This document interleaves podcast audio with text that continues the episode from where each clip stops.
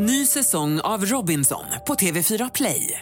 Hetta, storm, hunger. Det har hela tiden varit en kamp. Nu är det blod och tårar. Fan händer just nu. Det. är Detta är inte okej. Robinson 2024, nu fucking kör vi! Streama söndag på TV4 Play.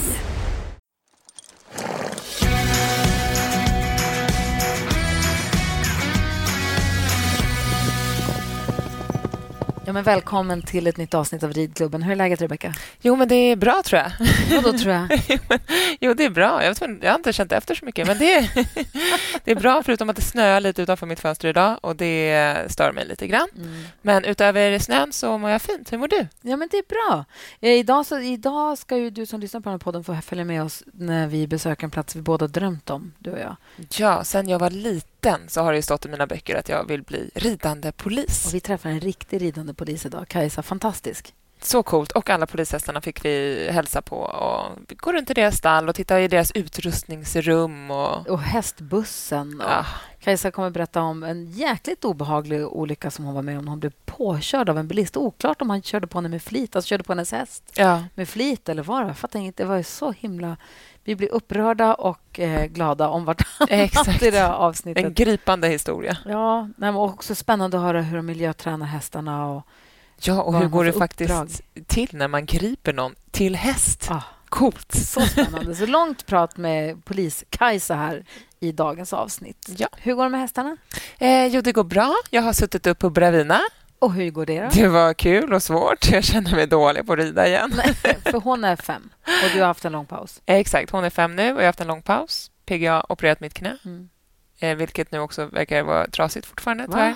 Men det kanske vi kan prata om någon annan gång. Jag, jag, jag håller på att ignorera det just nu. Tills jag ska tillbaka till läkaren den 20 Nej. april. Någonting är fel. Men okej, okay, vi släpper det. Okay. Jag är bedeppig. Okay. Så jag får hoppa en meter. Jag och min sjukgymnast vi har kommit överens om att jag får, hoppa, jag får fortsätta rida, för det gör inte ont. Och jag får hoppa en meter, typ. Mm. Så uh, det gör jag just nu. Så försöker jag tänka till mig själv att jag bara är glad att jag får rida fortfarande. Mm. Men åter till Bravina. Det var kul att sitta upp på henne, men också svårt. För Det är alltid svårt med nya hästar, tycker jag, som man inte har ridit på länge. För det är olika hjälper och så. Och Då insåg jag också själv att shit, jag behöver fortsätta jobba lite mer med min mitt tramp i stigbyglarna och så. Så det har jag börjat gjort och jag har så här Ofena stigbyglar. De är helt öppna på utsidan. Har du sett dem? Ja, det är de med magnet. Exakt. Då ja. kan man ha en magnetsula i ridstöven. Men jag tänkte, för då har jag frågat en annan tjej som jag sett rida med såna här. För jag vet inte om jag vill sitta fast i stigbygeln. Fast med det... magnet sitter inte fast. Men man kanske, det kanske blir konstigt sen. Jo, men jag tänker när jag ramlade av Neo i somras, då hoppade jag av lite i farten. För ja. jag kände att jag hoppar av nu istället för att jag ramlar av. Sitter jag fast då med fötterna i stigbyglarna, då vet fan hur jag kliver ur. Förstår ja. du? Att jag ja, upplever att jag sitter fast och då ramlar av istället. Och på unghästar kan det ju vara att så här, oh, nu vill jag sitta av innan jag ramlar av. Men då tänkte jag att man måste ju kunna rida i de här utan magnet. Alltså, det är inte så att man tappar stigbyglarna. Nej när man rider det vanliga. Eh, nej, alltså skitsvårt. Jag tappar stigbyglarna hela tiden. Så nu jäklar ska de där stigbyglarna sitta på och jag ska rida utan magnet tills jag inte tappar dem längre. Det blir liksom min eh, sits. Och så har jag börjat rida utan stigbyglar varje gång jag rider. Eh, typ, det kan vara kort, men liksom när jag värmer upp eller i mitt, någon gång under ridpasset så rider jag utan stigbyglar. Och så rider jag med de här då utan magnet tills jag kan behärska mina skänklar igen. Jag ridde dressyrsadeln häromdagen. Det var Nej. så himla ovant. Hur var det då? Jo, Med träningsverk? Ja, men lite. När man så, jag sitter ju inte ner i traven. Det är lätt för det. Men jag tycker man kan få träningsverk men, ändå när man, man får, byter sadel. Man får ju lite en annan sits ändå. Ju. Ja. Det blir lite ovant blir det. Men det gick bra. Ja. Det gick bra. Vi var iväg på ponnytävlingar eh, med Nicky och Mooney. Just det, hur går det med Mooney? Eh, alltså hon är fortfarande lite... Hon är, det är lite av ett lotteri man vet inte riktigt vad det är för häst man har med att göra just denna dagen. Nej, för du skrev ju också ut efter Nedvard på tävlingen där sist mm. att hon betedde sig lite märkligt. Ja, det gjorde och hon sannerligen på tävlingarna. så mycket svar. Nej, men på grejen är, man vet, ena dagen är hon hur fin som helst och springer jättefint och oavsett om det är dressyr eller hoppning. Och sen så ibland så blir hon alldeles liksom, ja, men, irriterad. Och på den här tävlingen då var hon helt... Då var hon så irriterad så att Jag bara tänkte det är någonting fel på henne. Du vet, hon sparkade och sparkade mot hästar. Och vi hade ingen röd rosett med oss tyvärr. Nej. Hon sparkade och var arg och ville inte gå fram. Och Sen så började hon galoppera och så hoppade hon fint. Du vet, ja, det är också märkligt att hon beter sig så. Och Sen kom de tre. Ja, hon kom alltså... in på banan och ville typ inte gå en meter. Nej. Och Det var precis på snudden så att Nicke han få henne över startlinjen tills innan det, liksom, det hade gått för lång tid.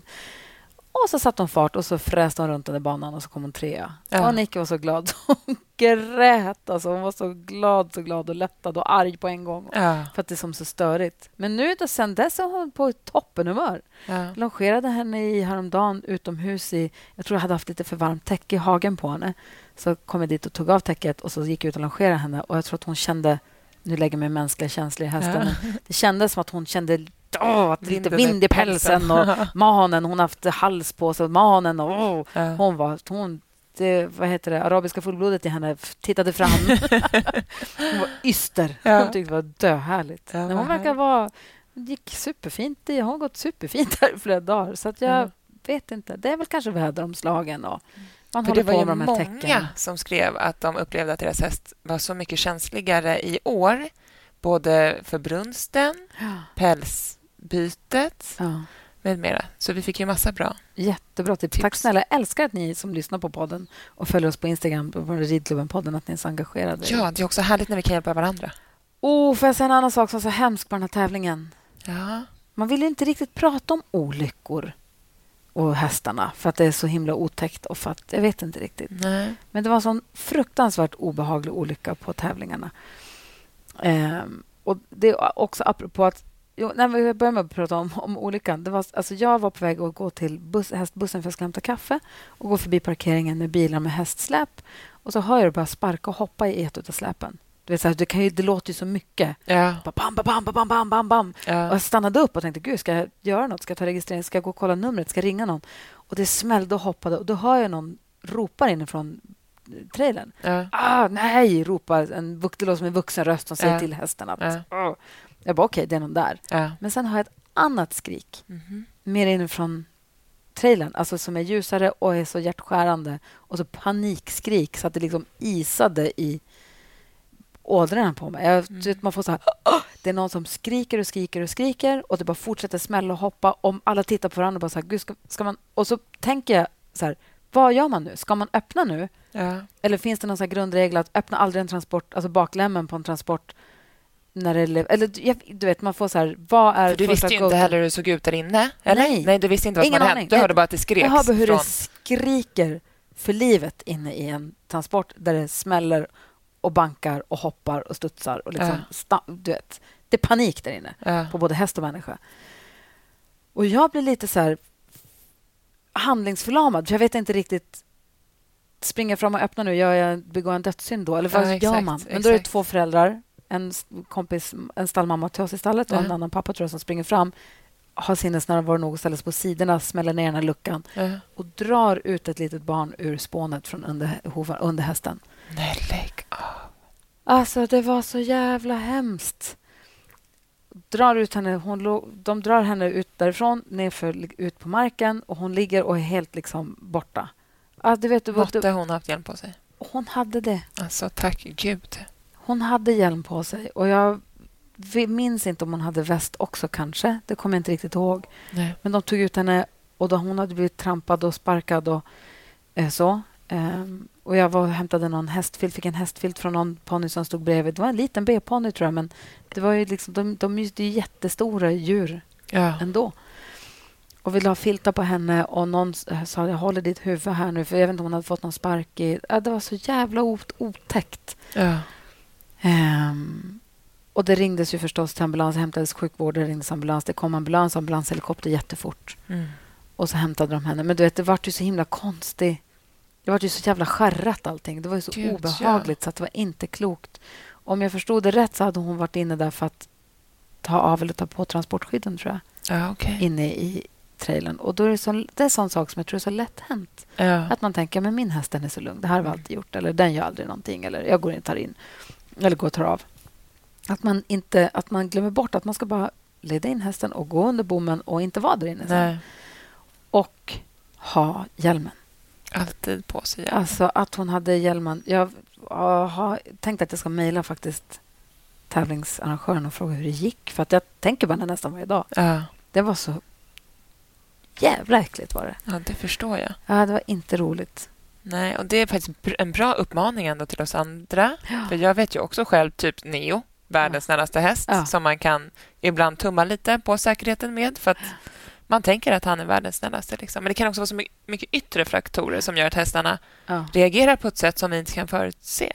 Ibland kommer ju de här hästflugorna och det kan komma en broms eller de kanske får en stöt av oss och blir livrädda och börjar trampa. Alltså det kan vara så mycket Ja. oförutsett som kan ske. Mm. Och Hon, jag ska bara säga att den här flickan, hon, hon, man hörde att hon grät och det var ju bra. Ja. Och jag hörde att hon svarade och och hon, prat, alltså hon var vid medvetande. Ja. Så jag bara hoppas att det gick bra för henne. Att de, nej, det, usch, jag tänker på dem så mycket. Ja, det förstår jag verkligen. Vi Mm. hopp, tänk på henne och hennes Och närstående. vet du vad jag tänker på då? Nej. Hjälmar. Ja, Också för jag vi, behöver köpa en ny hjälm, känner jag direkt nu när vi pratar om det här. Jo, och jag också. Och vad heter det? Vi har ju samarbete med Jackson. Ja. Och det, jag var inne och kollade på deras hemsida. Jag tycker vi ska beställa. De har ju nu Mips-hjälmar som de gör. Jag är och Ja. här direkt. Ehm, och det tycker jag att vi ska beställa. De har Jackson Philly. Den kost, eh, precis, svarta, skitfina. Det finns olika färger. Ehm, beställ alltså en Mips-hjälm. ja. Jag, eh, för Mips, jag var tvungen att säga, vad är nu? Jag vet ju att man ska ha Mips, men vad är det då egentligen? Många har ju pratat om Mips senaste tiden på hjälmar. Men det är ju det att den skyddar också mot liksom slag från sidan på huvudet. Ja. Inte bara oftast när man ramlar, om man ramlar i marken eller om man slår i väggen eller någonting, så oftast smällen kommer liksom från sidan, ja, inte mitt på. Och det, det är ju MIP-systemet, det är då svensk tror jag, teknologi som gör att det, Ja, att det skyddar mot de här sneda slagen. Så det beställer vi nu. det gör vi. Det är Perfekt. bra. Och Det är också en uppmaning till er alla att beställ... Slår man i hjälmen, Ja. Så köp en ny hjälm. Det är en sån billig försäkring Ja. ändå. Verkligen. Så att man inte tummar på den regeln. Nej, verkligen. Bra stigbyglar, bra hjälm, bra väst. Och det tänkte på, din mamma är en sån bra förebild där i stallet. Hon, ledde, hon, hon har alltid på sig, när hon leder hästen, Mm. när hon ska gå ut på rid, hon har, hon har hjälmen på sig. Alltid. Hon, Ja, ofta. Ibland fuskar hon lite när hon tömkör, tycker jag. var när jag tömkör, jag har inte alltid hjälm då. Jag Nej. tänker inte på, har du alltid det? Nej, alltså jag ska, jag ska inte säga alltid, för då, det finns säkert någon gång jag inte haft det. Men jag brukar försöka... Dels så gillar jag att ha hjälm på mig. Ja. Jag tycker inte att det är jobbigt. Jag tycker att det är rätt skönt att ha hjälm på huvudet. Men det blir ju också... Åka till stallet utan att kanske rida någon häst så kanske inte ens hjälmen kommer fram den Nej. dagen. Så det skulle jag behöva bli bättre på. Att alltid... För det brukar jag också tänka när jag typ har utad insläpp av hästarna. Att jag också då har hjälm på mig. Och oftast så då typ insläpp, då sitter jag av hästen och så börjar jag ta in hästar. Och då har jag automatiskt hjälmen på mig. Och då tänker jag varje gång, bra, vad bra att jag har hjälm på mig nu. Eh, och det ska jag försöka tänka på varje gång.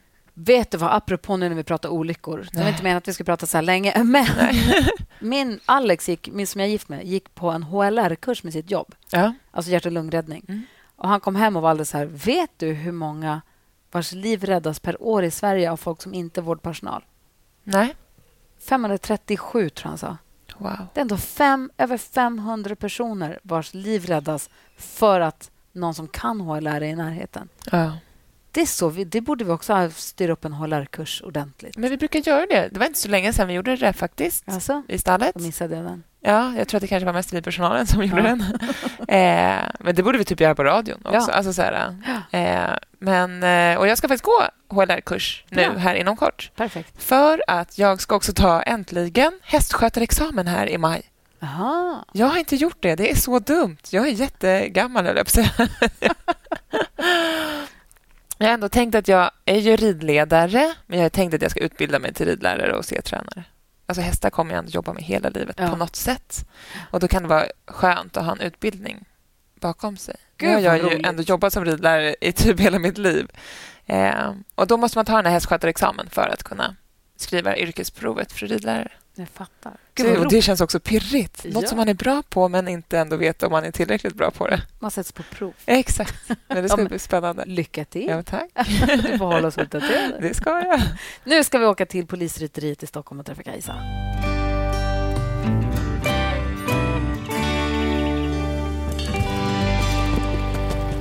Har vi tagit oss till polisrytteriet i Stockholm där vi sitter med Kajsa Jansdotter som valde mellan marsvinsdagis eller polis och så blev det polis. Hej! Precis, hej. har du ångrat att det inte blev marsvinsdagis? Nej, nej det har jag inte. och vad var det som lockade med polisyrket när du var liten? Eh, men jag fick väl en viss insyn i yrket i och med att mina föräldrar jobbar som poliser. Aha. Så jag är liksom uppväxt i, i den världen. Så du har fått höra, är din pappa polis eller? Ja, lite så. Nej, och sen, eh, ja, när man, eh, ja, jag har ju tidigt haft hästintresse. Och sen då när man fick reda på att man kan ju faktiskt jobba som polis till häst, då var det väl några tankar som började snurra där. Alltså när det gick upp för mig, vi hade inte, det finns inte ridande polis i Luleå som där jag växte upp. Men när det gick upp för att man kan jobba som ridande polis, det var ju helt otänkbart. Alltså det var ju svindlande. Ja, det är lite för bra för att vara sant. Ja. Kunna... För du har också drömt om att bli ridande polis, eller hur? Ja, gud, sen jag var liten. Då jag hittade någon sån här, när mamma flyttade så hittade jag en bok i källaren där det stod så här, typ när man gick i trean eller något. Vad vill du bli när du blir stor? Då ville jag jobba med mode. Jag är så dålig på mode, så jag tror att jag inte jobbar med det. eller bli ridande polis. Så redan då, men jag har ingen polis i släkten eller så där som jag känner. Så jag, jag, tror att det bara handlade om hästarna då också. Att man insåg att man kan få jobba med det? Exakt, att man kan jobba med hästar. Och sen så tycker jag ju... Jag har alltid tyckt om att hjälpa folk. Alltså jag gillar att hjälpa andra människor. Liksom. Så då... Nu vet jag inte vilken utsträckning ni... Alltså polis, ridande polis uppdraget är att hjälpa folk. Alltså, vi har sett lite filmer, precis som du har visat oss, mm. från situationer med polishästar, alltså på vid kravaller och vid... Är det ett drömjobb som du har? Ja, men verkligen. Vad är det som är så härligt med det då? Men dels att få jobba med djuret i sig och sen få träna ihop och bli det här sammansvetsade ekipaget. Att jag vet exakt vart jag har min häst eh, och hur han fungerar i alla lägen och vet i vilka situationer där vi kan rida in och agera tillsammans. För det alltså, ni, rider, ni gör ju verkligen skitläskiga grejer när ni är ute med ridande poliser patrullerar ju runt på stan i lugn och ro också. Men ibland när det hettar till så hettar det verkligen till när det är kravaller eller fotbollshuliganer eller alltså upploppssituationer. Läskiga situationer ju. Mm. Ja, nej men eh, vi är ju i de alla liksom lägena så att säga. Även i det gröna när det är jättelugnt. Även i det gula när det börjar stimma till och även då i de röda när det är fullt upplopp och kalabalik. Eh, och Det är det som är fantastiskt med hästen, att vi kan just agera och jobba i alla de lägena. Och då har du alltid en... Du, har, som du, du sa, det att ni, du är sammansvetsad med din häst. Så du har alltid samma häst. Det är inte det att man rider en av polisens hästar, utan man har sin häst. Oftast har man sin tjänstehäst. Sen kan det ju vara så att eh, jag har jobbat kanske många dagar på, på raken och min häst har gått väldigt mycket jobb. Men då kanske jag lånar någon eh, ledig kollegas häst. Eh, men det är någon häst som jag också är inkörd på, för vi rider i snitt mellan ja, två och fyra hästar per arbetspass. Så då rider jag de ja, hästar då vars kollegor, mina kollegor är lediga den dagen. Aha. Och hur många hästar har ni? Vi har plats för 25 hästar här i Stockholm. Och I dagsläget har vi 24, så att de ska väl ut och börja leta efter den 25 nu här till sommaren. Är det sant? Mm. Ja. Vad tänkte du nu? Har du en hemma på lager som du kan tänka dig att sälja till oss? Eller? Alltså, nej, det kan jag verkligen inte. När jag har sett de här hästarna och tänker så jag har mycket att göra med mina hästar. De klarar knappt av att se en boll på sidan av som något barn leker med. Men vilken häst passar för att bli polishäst då? Eh, först och främst så måste de ha rätt typ av färg. Eh, vi letar efter mörka hästar. Och Det är först och främst för att vi inte vill ha någon häst som sticker ut i mängden som lätt kan bli en måltavla, utan vi vill uppfattas som en enhet när vi kommer ridande. För så har det varit förut. Ni hade, du berättade förut att ni hade en skimmel förut, men det var inget bra? eller? Nej, för då efter Göteborgskravallerna 2001 så bestämde man att man inte ska ha någon häst i någon utstickande färg. Vad hände då? För, för där märkte man att eh, ja, eh, den hästen, eh, den skimmen, den blev extra utsatt. Alla vet du, upp, upploppsmakarna snackade ihop sig om att vi tar Precis, den hästen. kasta bara sten på den vita hästen. Ah, så den blev en enkel måltavla. Och det vill vi inte ska ske.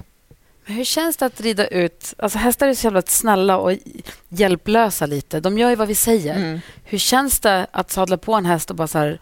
Nu ska jag försätta dig i en situation där du kanske kommer få stryk av en idiot. Förstår du? Får du dåligt samvete gentemot hästen? Nej, det får jag inte. I och med att vi är så pass tränade och ja. det är väldigt sällan som det händer någonting. Alltså ja. De här filmerna som ni såg nu, det är väl eh, i extremfall. och det, ja, det, sist det inträffade någonting eh, större, så där, det var väl i Kungsträdgården 2014. För jag tänker att din häst, som du förmodligen älskar, mm. eller? För det är din ja, partner. Ja, ja. Liksom. Och det kan jag tänka, det är samma sak om man jobbar polis och polis. Mm. Att man älskar sin partner och mm. backar den och tar hand om den. Och så blir det säkert med hästen också. Men då att man måste bli så arg när folk vill göra illa sin älskling. Liksom. Att man bara vill slå hårt. Och det får man inte göra. Så det måste, ni måste också träna på att här, hantera era känslor och hur ni liksom agerar i olika... Mm. Men så måste vara hela poliskåren. ja, jag. men så är det ju. Alltså det är, vi jobbar ju väldigt mycket inom polisen med mental förberedelse på både lång och kort sikt. Ja. Just så att man kan men tillbaka till vilka hästar som passar för att bli polishästar. Ja. För att vi gick igenom stallen här och blev lite överraskade över stamtavlorna faktiskt. Ja, det är mycket fina tävlingshästar skulle jag tro. Om jag bara gick in i stallet utan att veta vilket stall det tillhörde så är det mm. ju fina stamtavlor. Men också lite där man tänker så här, oj, det där är en den där hästen ger mig ett litet varningsfinger. Mm. Eller så att de kan vara den är känd för lite heta avkommor. Det, det, är liksom inga säv, inget sävligt gäng som står där nere. Nej, och ofta så kan det vara hästar som eh, ja, folk har avlat på eller eh, köpt in då för att man vill ha det som tävlingshäst, men den kanske inte håller riktigt måttet. Kanske inte har den rätta gångarten eller rätta kapaciteten för att kunna hoppa så högt. Eh, men då blir de jättebra polishästar istället. Och vad krävs då? Ni, liksom? ja. Väljer ni ut dem?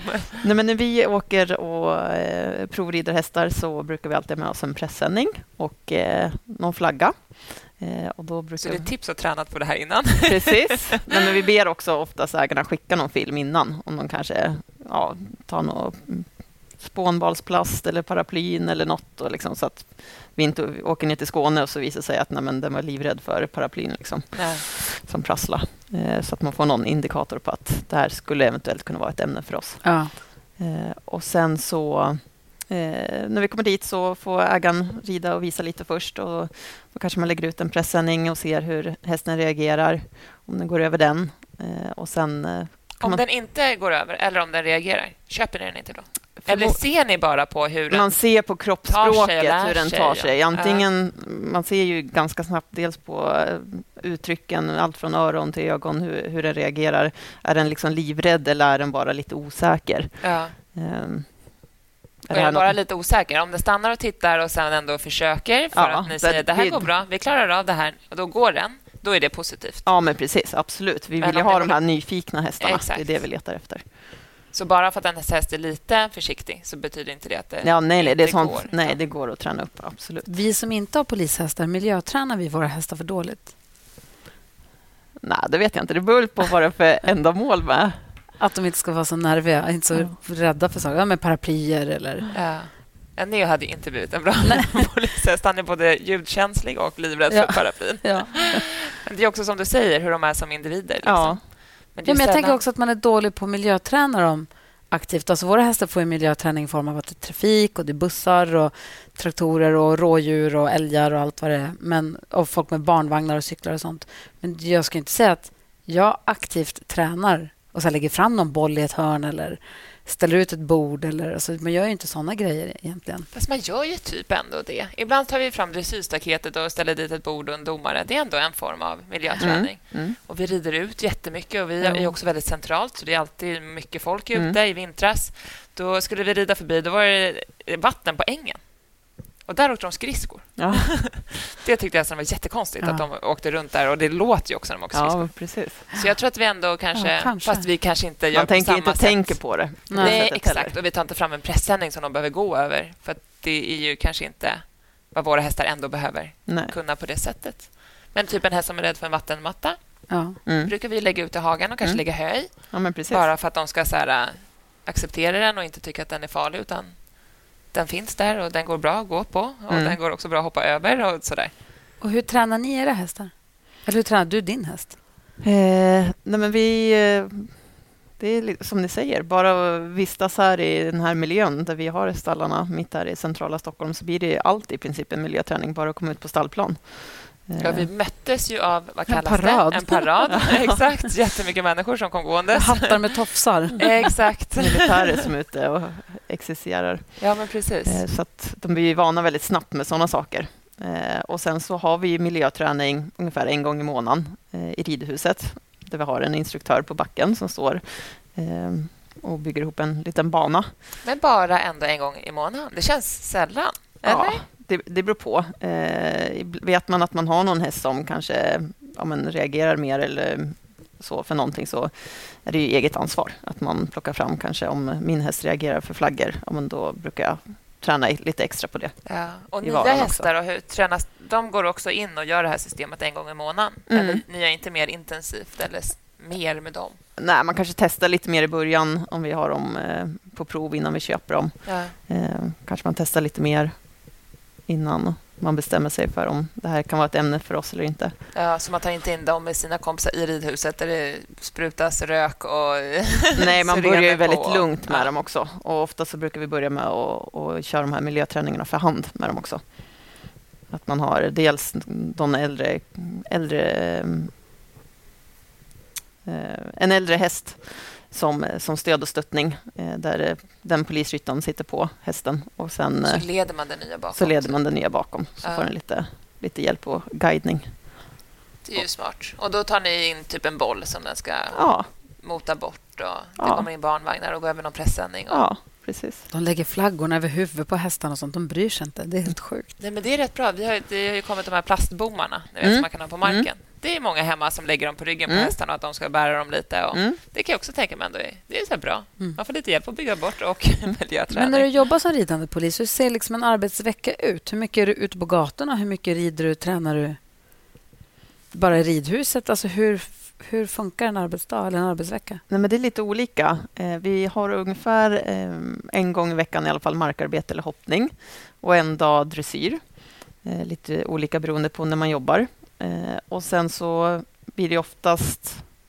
Men då är det din arbetstid? Ja, precis. Ja. Så det, känns, det är väldigt lyxigt också att få rida för instruktörer på arbetstid. Ja, fast också men, nödvändigt. Ja, men det blir så för att man ska bli sammansvetsade som ekipage. Ja, och då hopp, äh, tränar du alltid med din häst som du patrullerar med också? Ja, oftast. Ja. Men ibland så rider jag andra hästar också. Ja.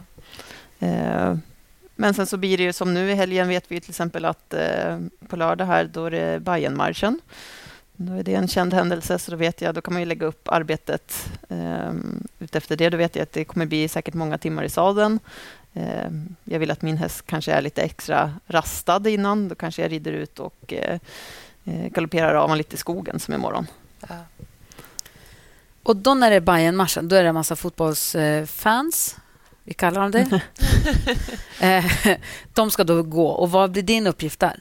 De ska promenera från Söder till Globen eller var de ska gå någonstans. Precis. De ska gå någon fånig fotbollsmarsch. Alltså jag, jag hatar dem. Jag hör att du är lite oh. skeptisk till Nej, det men Alltså, vet du vad? Men de här filmerna vi också har sett, Nej, men det är alltså, också supportrar som vi är också är, är glada. ointresserade av fotboll i vår familj. Så att jag tycker att det där, du vet, de här huliganmänniskorna, ja. det är mitt värsta. Ja. I alla fall, då ska de gå över ja. en bro. Jävel. Ja. och då måste ni vara där och göra vad då? Se till att de kommer fram eh, säkert och att det inte blir trafikfarligt. Det är också kul att det är dem man ska ta hand om. Ja. Det är också lite märkligt. och se till så att det också, om det skulle komma några rivaler till de här, att, de inte, att det inte blir någon form av sammandrabbningar. Och då är, det, då är det ett knippe hästar, men sen så är det också markpersonal, alltså ja. fot, fotpoliser eller vad det kallas. Ja. Och då eskorterar ni den här demonstrationståget då, eller? Ja, ja. precis. Rider ni först då? Liksom? Det är lite olika från gång till gång. Nu vet jag faktiskt inte hur planen ser ut inför lördag. Det eh, kanske man inte avslöjar heller. för sig. Och tycker då de här Bayern-fansen i det här fallet, tycker de så här, gud vad skönt att polisen kommer att eskortera oss? Eller hatar de er då? Jag vet faktiskt inte hur det brukar vara tidigare år. Eh, för jag har faktiskt aldrig ridit med på en sån här Bayern-marsch förut. Så att det blir första gången för mig. Så jag vet inte riktigt hur det, hur det ser ut. Men när du kommer dit då nu då, när det är din första gång, mm. är du låtsas som att de inte finns, typ? Alltså ignorera lite, jag är här och gör mitt jobb, eller är det så här, hej, hej, tjena, tjena? Nej, men det är klart man försöker kommunicera med dem om de är på den nivån att de vill och söker kontakt själva. Ja. Absolut. Eh, och det är där hästen gör så himla bra nytta också, just för att den fungerar väldigt bra som isbrytare. Att man lätt får den här kontakten med folk som man kanske inte skulle fått lika lätt om man hade stått på marken. Nej, liksom. precis. Och på vilket sätt då? Menar att de vill komma fram och hälsa på hästen? Ja, de... fråga vad vi gör där och får man klappa? Vad heter hästen? Ja. Att, eh, hur många gånger, när du är ute på och rider på gatorna, hur många gånger frågar folk vad heter hästen? Ja, men det är rätt, eh, rätt mycket. och likadant om de får klapp, klappa, väl ja. kanske vanligaste frågan. Ja. Får jag klappa hästen? Men då, som vi tar nu den här marschen som ett exempel. Då, då ska du, hur många timmar sitter du till häst då? Hur många timmar är du ute och jobbar då? Typ? Det är väldigt olika. Det kan vara allt ifrån eh, tre timmar till upp mot eh, sex, sju timmar. Oh, wow. Beroende på vad det är för typ av händelse. Men då får man också se till att eh, man lägger upp ja, före och efterarbetet med hästen. Att ja, men dagen efter sen då kanske den får gå sadelfritt eh, arbete, bara bli lite longerad. Eh, eller att man eh, kanske tar hoppsadel och ut och kantrar lite runt galoppbanan så de får komma igenom, jobba igenom kroppen. Det är lite olika hur de är som individer. Men får ni, för du har ju gått polisskolan, Ja. men får du någon hästutbildning också? Jag vet, du sa att du jobbar en, en hippolog här för er. Mm. Men får ni någon annan hästutbildning också? När man söker hit så får man eh, gå ett halvårs utbildning för att bli polisryttare. Vad ingår i den utbildningen? Då är det allt ifrån hästkunskap eh, till eh, ja, den polisiära verksamheten från hästryggen. Okej, så det är lite fortbildning på polisutbildningen egentligen? Ja, fast till häst. Ja, exakt. Ja. Men som att man specialiserar sig kanske inom Ja. något annat. Och den här hippologen som jobbar här är inte polis. Nej, det är hon inte. Och vad gör hon? Hon eh, har huvudansvaret för våra hästar och lägger upp eh, träningsschema varje vecka för varje enskild häst. Eh, och har den hästens utbildningsplan i tanke också. Vad den ska klara av och inom... Ja, den här unghästen kanske ska gå de här jobben inom den här tiden för att sen så småningom bli färdigutbildad polishäst. Hon hjälper även till och håller både dressyrlektioner och eh, hoppträningar. Gud, vad bra. Det är ju super. Men då om ni ska åka och titta, tittar ni på hästar i alla åldrar? Eh, Det är lite varierande, men i snitt kan man väl säga mellan fyra och sex år. Men Ja. sen händer det ibland att vi kollar på några äldre också. Ja. Och då ska de vara bruna? Ja, eller mörka i alla fall. Mörka. Bruna, svarta fuxar. Ja. Och de ska ha en bra inställning? Liksom, Ja, att nyfikna och så och lite, saker. så lite flyktinstinkt i sig som möjligt. Ja, så ingen all in till er? Nej, nej jag tror han skulle bli lite svår. Ja, vad roligt. Men då är det alltid en polis som åker iväg och testar? Ja, oftast. Vi har ju en stallchef också som är eh, polis. Ja. Eh, så hon eh, åker iväg tillsammans med då vår hippolog Annika. Men hon rider, hon patrull- patrullerar aldrig till häst? Jo, det gör hon också. Hon hoppar in ibland eh, Ja. när det behövs på jobb och så. Ja. Men för ni, gör ju, ni sticker ut när det är demonstrationer eller situationer eller när det liksom hettar till. Men ni är också ute ibland bara rider på gatorna. Mm. Och vad är uppgiften? Vad då är det bara för att visa, rida runt och synas lite? Trygghetsskapande. Och träning för hästar ibland? Ja, eller? ja, att de ska verkligen. ut i den stadsmiljön när Ja. det är lugnt också? Kanske, Absolut. Vi gör ju så också att har vi nya hästar så åker vi oftast ut till arenorna eh, så att de får vara där några gånger innan. De får vara där skarpt första gången Ja, så att de vänjer sig med miljön och att det är lugnt och tryggt och så. det är bra. Så hittar, ser ju ni också hur det ser ut på platsen kanske. Ja. Att så här, okej, där är det rörigt med massa cykelställ och soptunnor och grejer. Precis. Där kanske vi inte är jättenära. Hur funkar, vad har ni för skor? För ibland galopperar travar och galopperar ni på asfalt med dem. Det Mm. tänkte jag också på. Utrustningen Mm. och hur hästarnas... Vi har eh, vanliga skor men de är broddade året om. Så de har som små vinter, vinterbrodd och eh, stift i skorna. Just för att de inte ska halka på asfalten Och då har de två brodd i trakten mm. och stift i, i tårna. i tårna. Mm. Men ingenting mer än så egentligen. Nej, Wow, det känns ändå lite. Mm. Gör det inte? Eller? Men ni halkar? Ni känner aldrig att ni Nej tappar? alltså man, man får ju vara noga med att rida hästen i balans. Om man, Och om det är jättemycket snö då? Ja, då har har ni vi, samma då? Eller ja, sam, det är samma. längre brodd? Liksom? Nej, det är samma. Ni är samma. Bara att man har och då har de det här på. året runt? Ja, Och de har på sig dem jämt? Ni Ja. broddar inte av när ni rider i Nej. ridhuset? Eller? nej. Wow, intressant. Hur ofta skor ni? Eh, ja, men det är precis som vanligt, alltså mellan 6 till 7 veckor. Det är lite olika per... Ja, det slits inte mer ändå. Jag tänker om man rider på asfalt att det sliter på skorna lite mer. Ja, nej.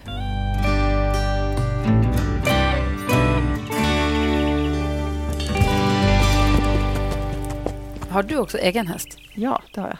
Vad då för häst? En, eh, min pensionerade polishäst härifrån. Nej. Jo. Är det sant? Ja, Så din före detta kollega ja, har du hemma nu Ja. istället? det har jag. För du bor inte ju inte i Stockholm. dig. Nej, precis. För du bor ju inte i Stockholm, eller Nej, jag bor i Västerås. Så du pendlar också hit? Ja, man blir så skadad tänkte jag säga. Häst 24-7. Ja. Men för det finns bara polisryttare i Stockholm och Göteborg, Göteborg och Malmö. och Malmö också. Ja. Och det var därför du kände att du måste jobba i Stockholm, Ja. men jag vill inte flytta från Västerås. Nej, det blir lite billigare med stallhyra och sånt i, i Västerås än vad det kanske är i Stockholmstrakten. Ja, men så blir. Nej, men så delar jag honom med en annan tjej också, så att jag har honom inte alla dagar i veckan. Så vet jag, om till exempel på lördag, då, att det blir lång dag, då har hon honom den dagen. Men du rider på honom fortfarande och så, eller är han Ja. pensionär som går i hagen? Eller? Nej, utan eh, sommaren 2019 så var det så att eh, jag fick lov att ta bort min privata häst som jag hade då eh, på min semester. Han var ja, gammal och började bli lite skruttig och sånt. Så jag var jätteledsen över det här för jag hade haft honom i över 12 år. Men så sa jag det att eh, nej men nu, nu lägger jag ner det här. Nu har jag inte häst på fritiden utan nu nöjer jag mig med att rida Lafroy, min häst som jag hade då på, på jobbet. Jag tänker att ja, men det blir en kul höst och komma tillbaka här efter semestern och eh, rida och träna upp honom ordentligt istället. Satsa lite mer på honom. Eh, och sen då första dagen efter semestern, precis en vecka efter att jag hade fått tagit bort min, min häst. Då, eh, då är det fotbollshuliganer som håller på att stöka nere på stan. Eh, så jag och en kollega ska rida ner. Då är det några andra kollegor som jag har ridit i förväg så att vi hamnar lite efter vi två. Och när vi kommer ner till korsningen här vid stadion, eh, korsningen Vallhallavägen, Lidingövägen, eh, så ska vi gå över ett eh, övergångsställe. Och eh, bilarna som står där, de har rött. Men vi ger ändå liksom polismanstecken ut med handen och, och liksom visar stanna. ja, men att de ska stå kvar liksom Ja. medan vi passerar över. Eh, och när jag är halvvägs över, Anna min kollega, hon har redan hunnit rida över, och men när jag är halvvägs över, då slår det förmodligen om till grönt här. Eh, så att bilen längst fram i kön börjar rulla lite grann.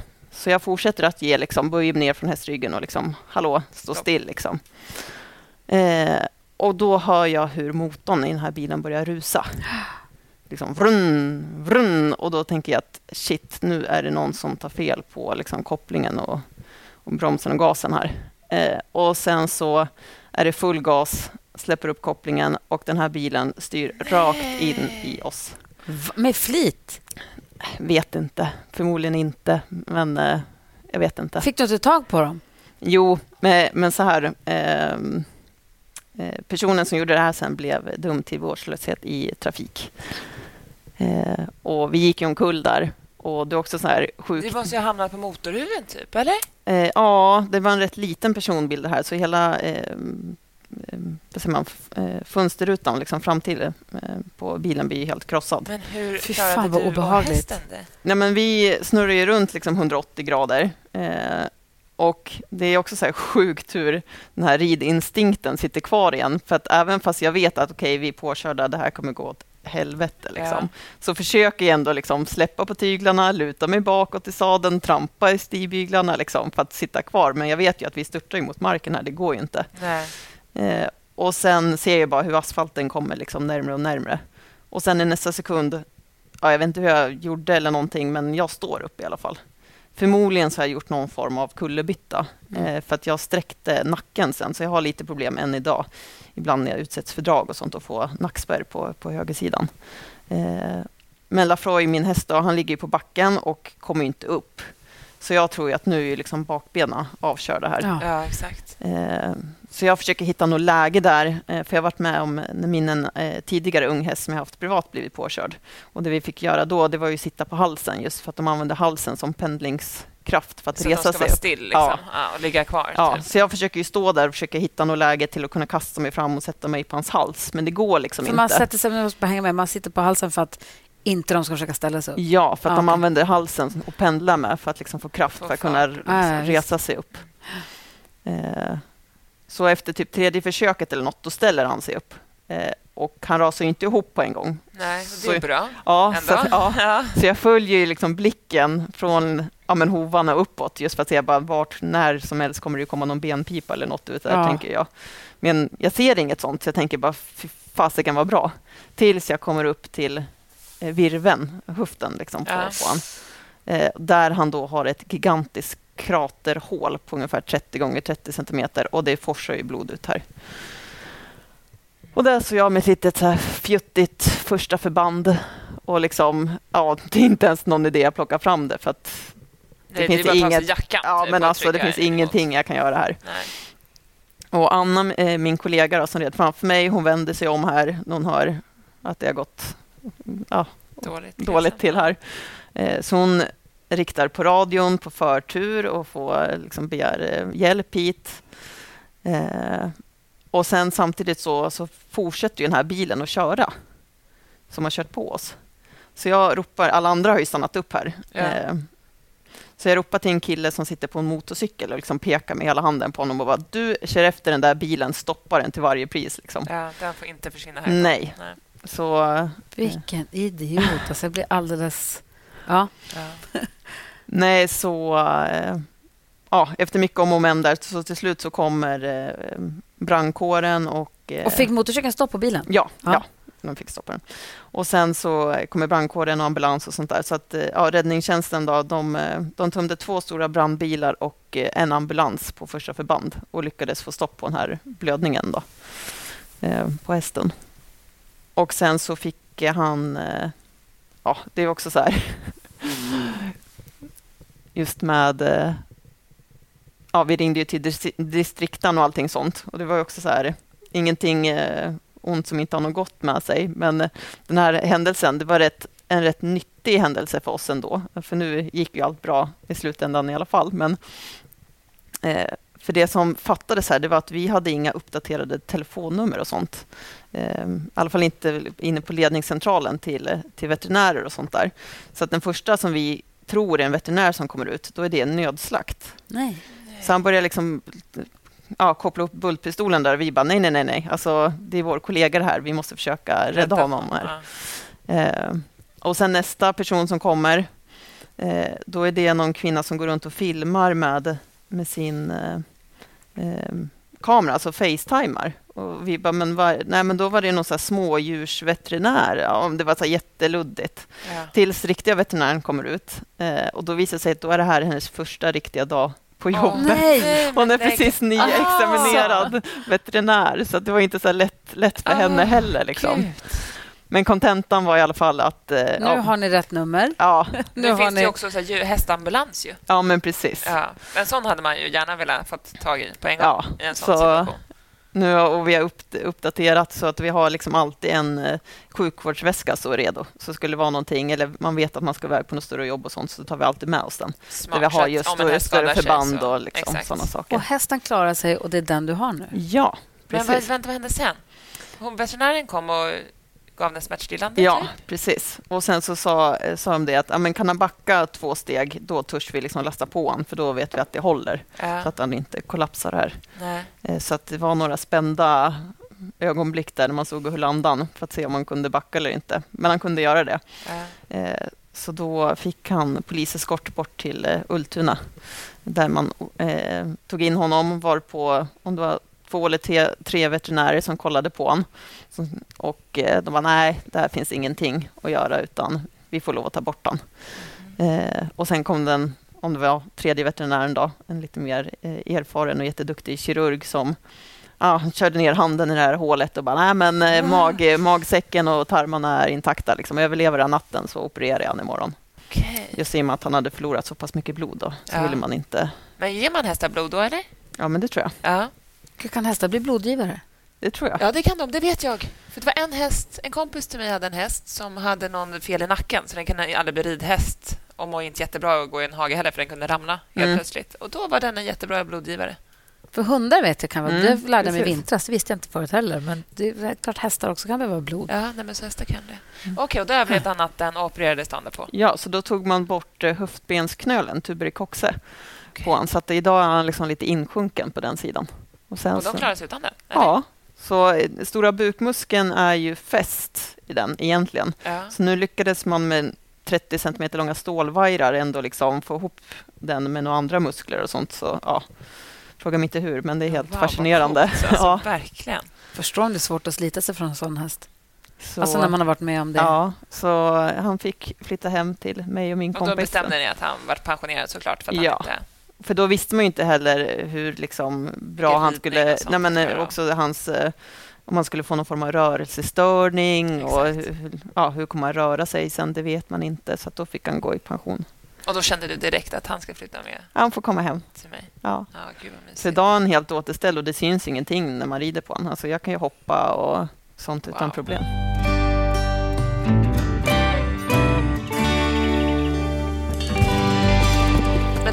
Du ska få en ny polishäst? Ja. Får du ta en som finns i stallet då redan eller, och ni har köpt en ny? Eller hur gör man Får då? man väl välja ut sin ja, häst? exakt. Eller blir det bara till? Men eh, eh, vi har ju eh, fler polishästar än vad vi är polisryttare. Eh, så att det finns ju alltid någon. Oftast har man ju kanske en som sin ordinarie, sen kanske man har en ung häst som är på gång in i tjänst. Eh, så då... Eh, tanken var väl egentligen eh, Eh, att jag skulle få lämna från mig Lafroy till en annan yngre, eh, nyare kollega och sen att jag skulle få ta Willy Wonka då. Eh, var väl planen från början. Men nu i och med att Lafroy försvann så blev det ändå att jag fick ta Willy ja, lite tidigare än kanske var, som var planerat. Men då är det ju ledningen tillsammans då, och det här var innan vår hippolog kom. Eh, men så som det fungerar nu så är det ju ledningen tillsammans med vår hippolog som tillsammans med oss ryttare kommer fram till vilken häst man ska ha som tjänsthäst. Hur man passar och vad man tycker om och sådär. Ja. Ni har ju också olika mentalitet. Ja. Alltså, så här, som jag, rider, jag är rätt lugn, så jag rider bra, lite explosiva och heta hästar. Bra, för att jag dämpar dem lite. Mm. Och Vissa ryttare rider ju bättre lite lugnare hästar för att de är lite hispigare. Mm. Man kan ju vara hispig utan att vara hispig. Alltså, förstår du? Ja. Man behöver ju inte vara tokig för att vara aktiv. Liksom. Nej. Vilka passar till att bli ridande poliser? Dels så måste man ha en väldigt gedigen liksom, hästvana sen tidigare. Eh, I och med att, ja, men ni såg vi själva där på filmerna vilka situationer vi kan ställas inför och då gäller det att man kan rida ordentligt. Mm. Så alla som är ridande poliser här har egentligen kanske börjat på ridskola eller ridit i någon form innan ja. de varit poliser? Ja, eller vissa, Mycket. vissa har... att det, är, att det är riktiga, alltså att människor som har ridit länge, länge. Mm. Sen finns det vissa som har börjat rida i vuxen ålder. Men ja, då ska man ha det här bra balans och... Ja, och, exakt. Ja, men att man är duktig liksom på, på häst. Är det någon av polisryttarna som tävlar aktivt, som är liksom en tävlingsryttare också vid sidan av sitt yrke? Mm, ja, vi har haft en i alla fall. Nu sista året här så har hon inte tävlat så aktivt för då sålde hon sin häst. Men annars så har vi haft en i alla fall. Så man kan komplettera sitt polis, ridande polisyrke med en hobby-tävlingskarriär? Typ. Ja, absolut. Ja. Vi har fått massa lyssnarfrågor, ja. så jag har tagit fram dem där. Ja, ska vi börja lite? Ja. Eh, Filip undrar, blir alla hästar godkända eller eh, säljer man många vidare för att de inte passar i polishästyrket? Alltså man tar in dem och så känner man att det här funkar inte? Exakt. Majoriteten av dem vi köper in eh, blir polishästar, men det händer ibland att eh, ja, vi får sälja någon för att den inte riktigt håller, håller mått. Och så har vi en annan här. Kan man köpa deras hästar när de pensioneras eller vad händer när de blir äldre? Oftast så hamnar de ju hos någon som vi känner och som har någon form av koppling eller anknytning till hästen. Just att vi vet att de hamnar bra och att eh, men den personen vet om den hästen. Alltså, de är ju individer, de har ju olika förutsättningar och saker som de tycker om och behöver och så. Eh, så oftast hamnar de hos någon som vi ja, vet vem den är helt enkelt. Ja. Och finns det någonstans man kan lämna in sitt intresse? Typ att jag skulle vilja ta hand om en pensionerad polishäst? Eh, vi får jättemycket sådana frågor och det är jätte, jättefint. Ja. Men i dagsläget så har vi ingenting sånt. Nej. Var det inte polishästarnas sommarhage vi såg på Instagram förra sommaren och satt och dreglade över? Ja, De den är helt fantastisk. Vad är det frågan om? Ja. När får vi låna den? Ja. alltså, den var som en dröm kom jag på nu. Ja, när de släppts på bete mm. på sommaren och så en gigantisk hage de galopperar och så hade de en egen strand så de var nere ja, och rullade och badade i ja, vattnet. Ja. Hur gör ni med sommarbete? Hur länge går de på bete och hur länge får de semester? Eh, de får i alla fall fyra veckors semester. Eh, men sen unghästarna de brukar kunna få någon vecka mer, kanske sex, sju veckor beroende på vad de har gjort. Där de checkar ut helt, ute dygnet runt och ja, inte rids alls? Ja. Vad schysst. Mm. Vem tar hand om huliganerna då? Vi har alltid några hästar hemma, ja. så de går ut i olika omgångar. Ja. Och Ofta så blir det så att när den hästens polisryttare går på semester, då släpps den hästen på vete. Mm. Så det är lite ja, tajmat så också. Ja, precis. För ni måste ju också, man kan ju inte ta in vikarier på sommaren, varken Nej. hästar eller poliser. Nej, så, vi har alltid några hästar hemma i stallet. Ja, och några poliser i sadeln. Ja. Och sen har vi My. Hon undrar vad krävs det för att bli ridande polis? Berätta om de olika stegen man, när man pluggar. Eh, men först och främst måste man ju vara vanlig utbildad polis. Sen så ska man ju helst jobba något år, just så man är trygg och säker i polisrollen. Eh, och sen som jag nämnde tidigare så måste man ha bra ridvana och och vara trygg på, på hästryggen. Just det, för när man söker polisutbildningen kan man inte redan där säga jag vill bli ridande polis. Det är inte, det är inte där man börjar. Nej. Först blir vanlig polis och så måste man jobba minst ett år, va? Ja. Som van, vanlig ja, polis. Precis. Eh, och Sen så får man ju söka till något rytteri, antingen här i Stockholm, Göteborg eller Malmö. Det finns inte jätteofta platser, har jag hört. Nej, det är inte så jätteofta vi, vi tar in folk. Eh, Men eh, det händer ju med jämna mellanrum ibland så man får in och kolla. Vi har ju ett eget, en egen liksom databas där det läggs ut eh, jobbannonser och sånt. Så det blir där Men då ska man ändå älska polisyrket som grund och vilja vara polis Ja. som grund. Ja. Och sen... Är det en bonus om man Ja. någon gång kommer in i rytteriet? Typ? Ja. Du känns det ändå som att du har haft tur, eller? ja. Du, kan inte, du är inte jättegammal. Jag, hade, jag hade faktiskt som mål, så att jag valde ju till och med gymnasiet eh, utefter att jag ville komma in hit. Så att jag Wow. visste att jag skulle få alla behörigheter och sånt för att kunna Vad söka det till Polishögskolan. Jag gick samhäll med idrottsinriktning. Ah, coolt, då visste du redan innan. Det Liksom. var ju marsvinsdagis eller här. Ja. Ja, och sen så när man då är polis så söker man in till och då är det en liten extra utbildning för att bli ridande polis. Ja, så då får man göra lite fystester och intervjuer och ridprov. Eh, och sen går man igenom det nålsögat, ja, men då är det en sex månaders utbildning för att bli polisryttare. Coolt. Tilda, hon vill... Eh, först har hon frågat här om hon har en häst och det har vi redan pratat om Mm. ju. Och så vill hon berätta lite mer om din häst. Eh, min häst Hassel kom till oss som sexåring. Eh, han gick in relativt eh, snabbt i tjänst och jag tror mycket var tack vare att han eh, är före detta tävlingshäst. Han har tävlat mycket hoppning. Så han är berest och varit ute mycket och sett olika platser och det rör sig mycket folk och människor och, och hästar och sådär. Så På vilken nivå hoppade han? jag tror att han tävlade upp till 1,30. Då gick han ju ändå för sin årsgång. Alltså eftersom att han bara var sex år när Ja, han... jag tror det. Ja. kom.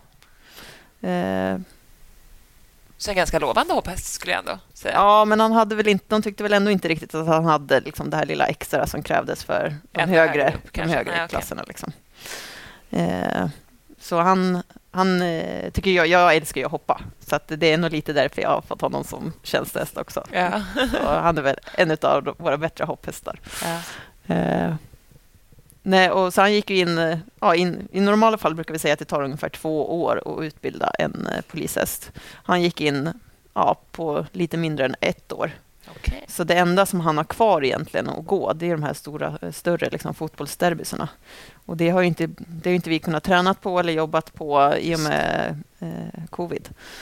Så har ju allt sånt varit inställt. Skönt. Så att, eh, det är väl liksom eh, efter, efter vi, han har gått något sånt jobb, då kan man väl säga att han är en riktig, riktig polishäst. Ja, då har han testat på allt. Ja. Liksom. Då vet ni att han håller måttet Ja. för alltihopa. Men det har jag inga svårigheter och tror att han kommer klara av Hur är han då som person? Eh, men han är väldigt pigg och väldigt framåt. Eh, han kan bli eh, nästan lite tittig om man är orastad. Att han kliver på väldigt snabbt och så kan han vara så här, upp, vad var det där? Ja. Om man inte har rastat han ordentligt. Eh, han är väldigt tekniskt svår att rida också, just att få ner i form och så där. Eh, så att det har varit väldigt kul, för jag har lärt mig rida på ett kanske annorlunda sätt på honom. Eh, och det, det är också en sån här kul grej. Då min förra häst som jag berättade om, som jag fick lov att ta bort. Det var en sommarkväll då precis när jag var färdigutbildad polisryttare så sitter jag hemma på ridbanan med honom och han är som en smörklick att rida. Så jag ringer ju hem då till eh, ja, min kompis Lella som jag delar honom med och säger det liksom, shit vad fin han är. Och då var på hon säger, nej men Kajsa, han har alltid varit fin, det är bara att du har lärt dig rida nu.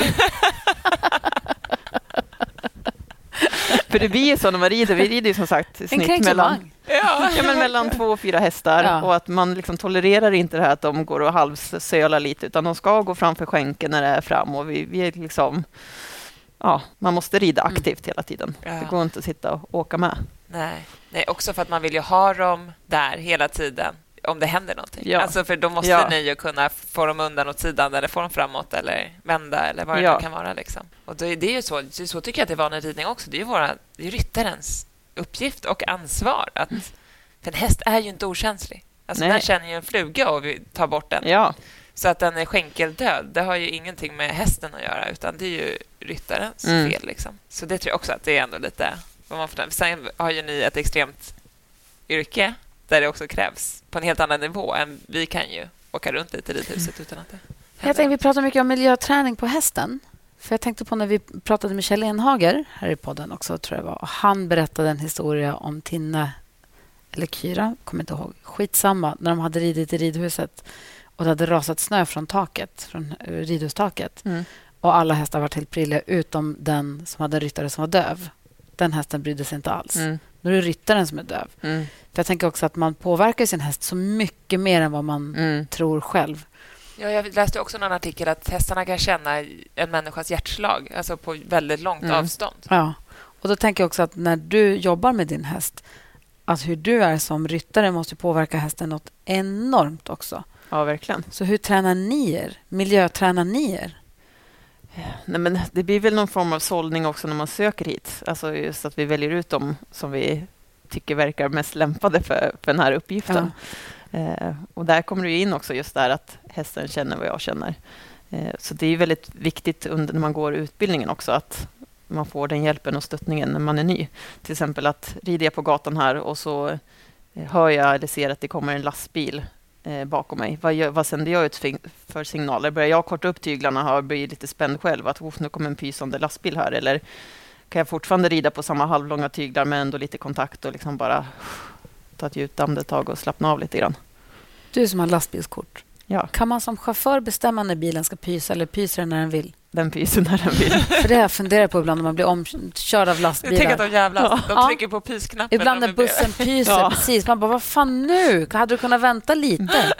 Men den pyser när den känner för Ja, det. är ingenting man kan styra över tyvärr. Ja, det är Nej, bra. det Ska jag sluta vara irriterad på dem också? Kul om man hade en pysknapp. ja.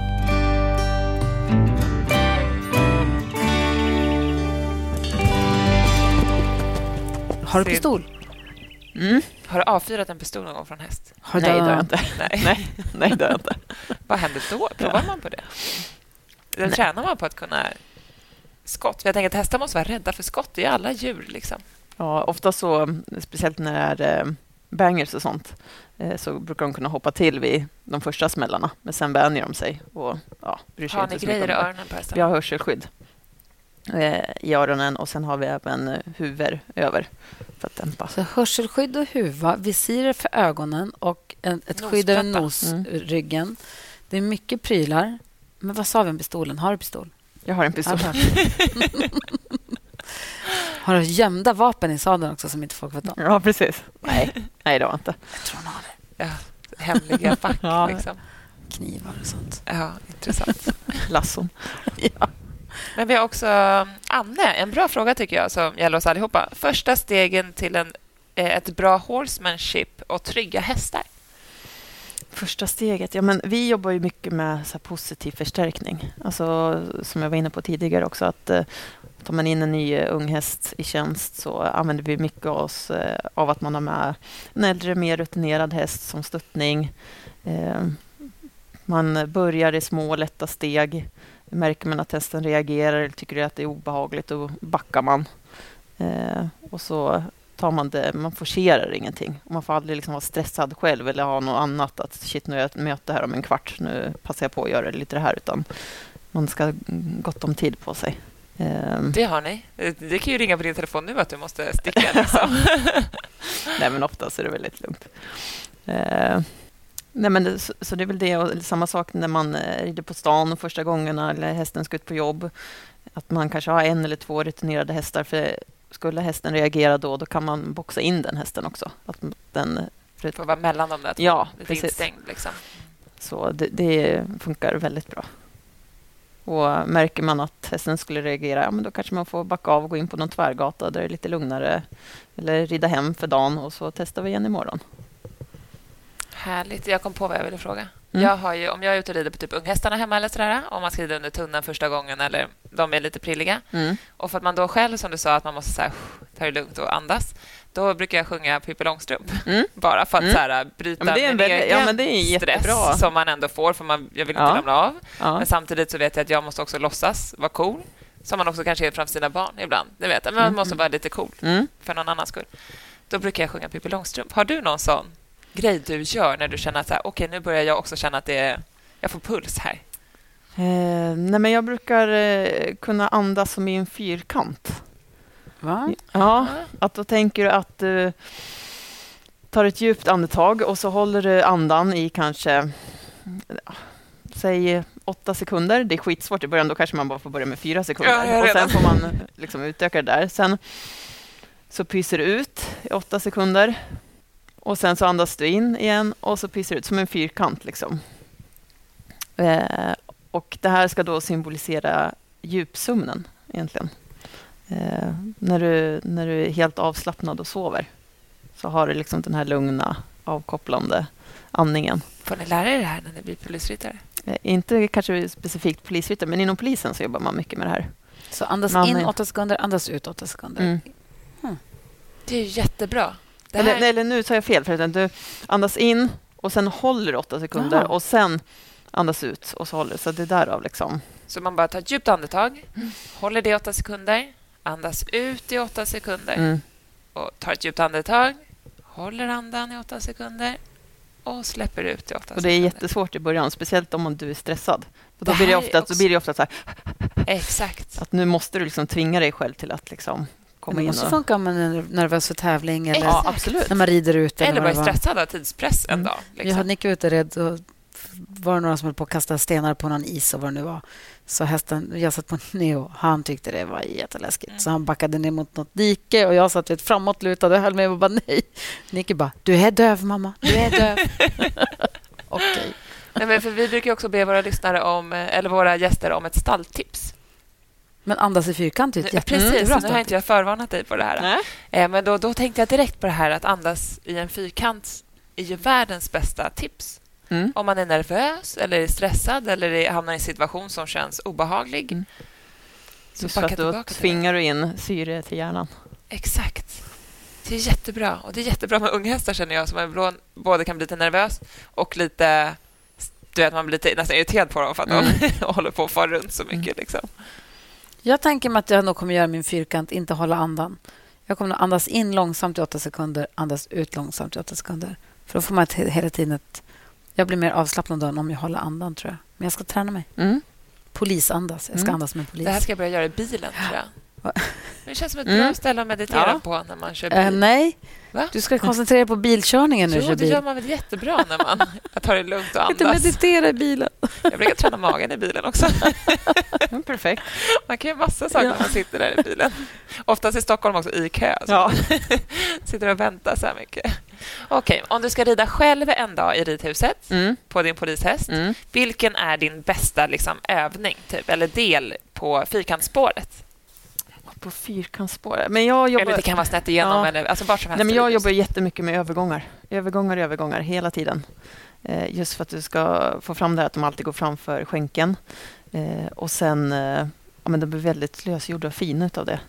Det håller jag verkligen med om. Jag har också lagt lite fokus på övergångar här senaste tiden. Och bara att man gör det ett par varv och kanske vid varje bokstav eller varannan bokstav. Det är bokstäver i vårt ridhus. Sen bara funkar ju allting. Wow! Och man bara, men gud, varför gör jag inte det här så här konsekvent och alltid? Mm. Liksom. Mm. Har du något system då som du följer när du ska... Eh, nej men, alltså det här är ju någonting som jag jobbar med väldigt aktivt ute på stan också. Vilket gör det väldigt roligt. För då kan det vara så här, eh, okej, okay, nu är det fritt från folk här Eh, på den här gångstigen. Eh, då kan jag galoppera mellan den där lyktstolpen fram till den där busken. Det blir kanske fem galoppsprång. Då kör jag vänstergalopp fram till den och så bryter jag till skritt. För då kanske det kommer någon med någon barnvagn eller något och så får jag skritta förbi den. Och sen vid nästa, kanske ser, eh, ja, vid den där busskuren, då kan jag trava fram till den där korsningen. Och så jobbar jag så hela tiden och så kanske är någon cementfigur eller något man kan rida slalom emellan och att det blir liksom aktivt hela tiden. Dels är det väldigt kul. Det låter skitkul. Eh, och sen så blir hästarna väldigt fina utav det. Ja. Och glada känns det. Alltså, ja. för jag upplever också att hästarna gillar ju när man aktiverar dem och hittar ja. på saker och att det händer saker lite hela tiden. Ja. Liksom. Men eh, mycket övergångar och tempoväxlingar. Att nu ökar jag här emellan fram dit, sen ska jag korta ner och sen kanske jag gör eh, eh, bryter av till skritt och så kanske jag gör halt och så ryggar jag kanske tre steg och så fattar jag galopp ur det. Gud, det känns ännu roligare. Nu vill jag bli ja. ännu mer polisryttare.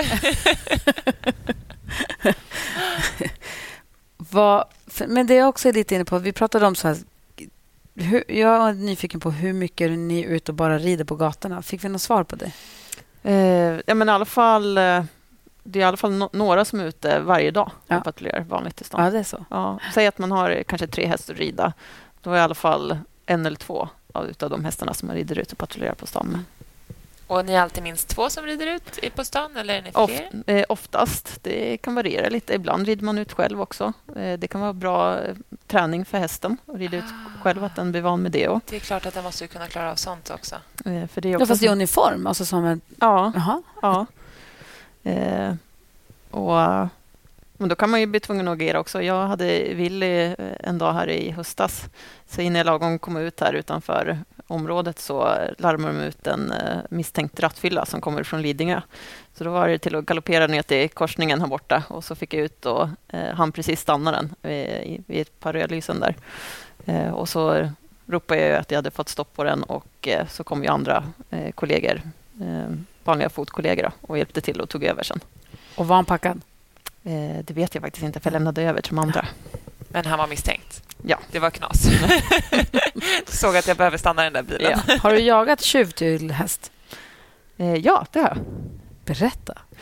Eh, det har hänt några gånger sådär, men eh, det absolut roligaste eh, caset som jag varit med om, det var precis när jag var färdigutbildad polisryttare, så eh, skulle det vara Pride-festivalen skulle gå. Och då hade man fått lite indikationer på att eh, det var några som eh, ville förstöra Pride-tåget. Eh, så jag och en kollega red på lite tvärgator och sånt och låg och lyssnade av lite andra kanaler och sådär. Varpå vi hörde att det var några som hade börjat ta sats här och springa ner, ner mot tåget. De, hade, de var svartklädda och hade lite plakat och sånt med sig. Eh, Så att vi galopperar dit och eh, jag lyckas få tag i en kille då, ta tag i liksom eh, t-shirten i nacken på honom och trycker upp honom med Och häst, hästen. på hästen Wow. och trycker upp honom mot ett eh, skyltfönster med hästrumpan så jag liksom boxar in honom. Eh, och så Gud. frågar jag liksom, hej, liksom, vad heter du? Har du någon legitimation på dig? Och han vägrar ju svara. Så då, det jag gör då är att jag trycker lite, lite hårdare med hästrumpan så han blir lite mer klämd och då så är det bara tjoff så åkte ju ett lägg fram där. Ja. Eh, och sen så kom ju eh, några andra kollegor från marken och tog över, varpå det kom några andra kollegor cyklande efter några andra killar. Eh, så att då var det ut igen där, och lite zigzacka mellan parkerade bilar och cykelställ och galoppera fatt en annan kille som jag lyckades få tag i handtaget på ryggsäcken han hade på sig på ryggen.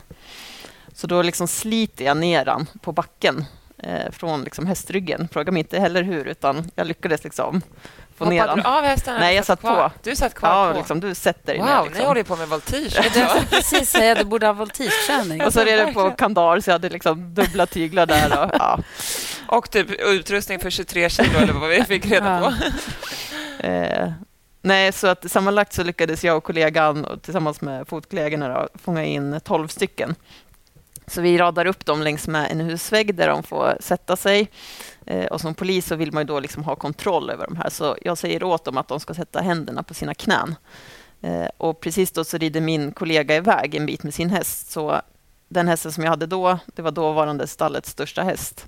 Eh, så han tror ju att han blir själv lämnad här.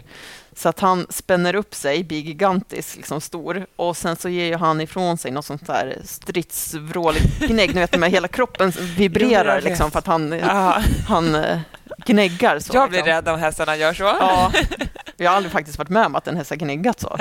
Ja. Men då, de här killarna alltså, efter husväggen, de blir livrädda. För det här sker ju precis då efter att jag har sagt, liksom, sätt händerna på knäna. Så de tror ju att det här är någon slags kommando som jag Att hästen ger med, hästen. ja. Ja. Så att då, det tar ju bara tjoff! Så satt ju händerna på knäna Så det är där. som ett gäng skolpojkar typ. Ja, ja. Men Så vi sa roligt. det efteråt, bara, det skulle vara kul att lära dem något sånt där på Verkligen, kommando. ni måste ha den här gnägg-appen Ja. som ni bara kan trycka på en knapp så att det Exakt. liksom... Man skulle ju kunna klickerträna dem till mycket, Ja, Ja. faktiskt. Ah, om man hade gud, lite mer kul. tid och så. verkligen. Har ni letat efter folk i skogen också och hittat? Eh, ja, det händer ibland att vi åker ut och hjälper till vid sökandet. Eh, men oftast så blir det ju att vi lagom hinner lasta och åka iväg och så påträffas personen. Ja, okej. Men det händer ibland att vi får med och söka. Och då har man aldrig värmekameror som man ser? Liksom. Det Eh, är... jo, polishelikoptern har ju det. ja, okej. Eh, men eh, vi kommer ändå in på lite andra ställen där, där andra kollegor kan ha svårt att ta sig. Så Och då snabbare funkar, ju. Ja, så där funkar hästen Tillrättalägger ju väldigt så bra. mycket Ja, exakt. mer yta. Ju. Just att vi kommer som högt bit över marken också, att vi ser lite, får lite överblick. Exakt. Det måste ju också vara jättebra vid demonstrationer eller vad som Ja, helst. man ser ju direkt att okej, nu var beredda. Där borta är ett gäng nu som börjar maskera sig. Exakt. Det har jag inte ens tänkt på. Det är ju Som klart. ett utkikstorn. Ja. Eller så borde man ha en specialpolisgrupp som är basketspelare som är skitlånga. Ett huvud längre än alla andra. Men ännu bättre att vara polisryttare då. För det är klart, då ser ni ju också, där borta börjar det bli stökigt nu. Mm. Liksom. Sen är det så kul eh, just att testen fungerar som den här isbrytaren också. För vi drar ju mycket eh, uppmärksamhet till oss. Eh, så att eh, det var en gång som vi var i, i ett område, de hade haft det lite stökigt och så där under en period. Så vi var där i lite trygghetsskapande syfte. Så vi red och sen så gick områdespolisen en bit bakom oss. Och då i och med att men allt fokus var på oss, då tordes folk gå fram och lämna tips till områdespolisen. Som de kanske inte hade tordes i vanliga fall. För man kanske inte vill synas att man pratar med polisen jämt. Det är ju smart. Så det är också en sån där grej som man kanske inte tänker på. Nej, Men det kan vara lite avledande. Sådär. Och det är ju faktiskt otroligt att man kan få flyktdjur till att göra det här jobbet. Mm. Det är ett enormt jobb som ni gör ju med dem. Verkligen. Och de ser så nu när vi har gått i stallet och klappat dem och de ser ju så himla harmoniska och lugna och liksom trygga ut. Det är inga asplöv som står där nere Nej. på något sätt. Utan Nej, Det är inga otroligt. olater eller något sånt där. Utan de verkligen nöjda hästar. Mm. Och det tycker jag man kan se Ja. hästar i deras ögon och deras Mm. uttryck, liksom, hur de mår. Ja, och sen är det så kul just i och med att de är individer och man lär känna dem. Eh, så man vet ju vilka som behöver rastas, kanske bli longerade innan man ska ut på jobb för att man ska slippa någon extra brall i rumpan. Och, Ja. eh, vissa som man bara kan ta och rida ut på i vad som helst i princip. Ja, nej, wow. Alltså, jag är bara så glad att vi fick komma hit. Ja, har jag också. Tusen dröm. tack för din tid. Gud, vi har pratat jättelänge, men det finns så mycket man vill veta. Jag vet. Ja, tusen tack för att vi fick komma och titta på alla fina hästarna och få Ja, komma in, själva. in i polishuset. Jag vet, vi är liksom poliser överallt här. Här är tavlan som de skriver upp saker på. De åker lite ridvägar och sånt också. Ja, men där Är det har- hemligt? Nej, men det där är ju eh, Tätbil, vid, här håller ni eh, korteger. Ja. Ja. Vi, vi är ju med mycket när det är eh, eskorter och ja, men typ Kolla, gud, de har ju så kungafamiljen och sånt hästar där nere, Och, hur de ska formatera sig och sånt. ja, det är hästar med magneter på som man kan Man kan förevisa på. på tavlan. Ja, nej, jag är så glad. Jag kanske kan komma tillbaka någon annan gång. Men vad heter kungahus, alltså kortegen med kungafamiljen och sånt? Är det Mm. polisen eller är det, för det är militärhästar här också ju. Mm. Är det militärens hästar som gör det eller gör ni det då? Vi, ni gör, det vi gör det tillsammans. Ja. Eh, Så eh, vi på polisrytteriet vi håller ju då eh, distansskyddet liksom kring vagnarna. Ja, okej. Till exempel när det är 6 juni-kortegen från slottet upp till Skansen. Och sen är ju Försvarsmakten med också. Och vi hjälper till att säkra vägen och se till att alla kommer fram tryggt och säkert. Fan vad spännande. Tack snälla för att vi fick komma hit. Ja, tack själva. stort Tack ska du ha.